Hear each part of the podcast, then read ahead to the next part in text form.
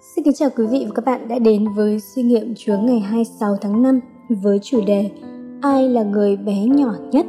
Dựa trên câu gốc kinh thánh nằm trong sách Matthew đoạn 11 câu 11.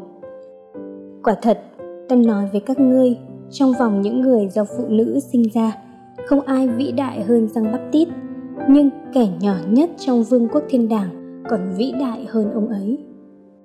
Vai trò của Giăng Bắp Tít phải giảm dần trong khi mục vụ của Chúa Giêsu tăng lên. Rằng cho phép các môn đồ rời bỏ ông để đi theo Chúa Giêsu.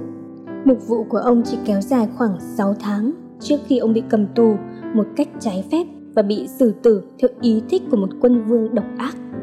Tuy nhiên, Chúa Giêsu nói rằng không ai đến trước răng vĩ đại hơn ông trong vương quốc thiên đàng.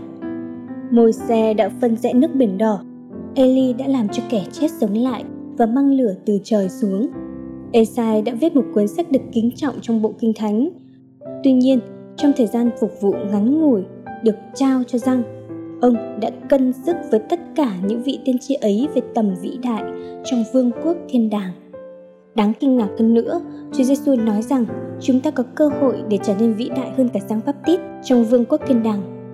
Ông chỉ công bố Chúa Giêsu Christ sẽ đến nhưng với tư cách là người theo Chúa Giêsu, chúng ta có Chúa Giêsu sống trong chúng ta.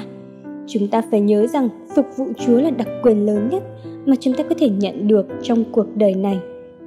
Được phụng sự Chúa ngay cả theo cách người hầu thấp hèn nhất vẫn là một vinh dự lớn hơn chuyện chúng ta xứng đáng rất nhiều.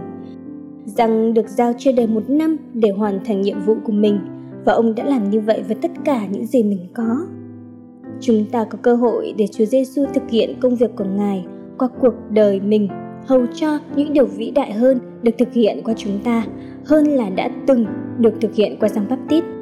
Sứ mệnh của chúng ta cũng giống như Giăng, đó là tôn cao Chúa Giêsu trong khi từ bỏ bản thân mình. Ôi, ước chi chúng ta sẽ làm thế với lòng nhiệt thành tương tự như tấm lòng của Giăng Baptist.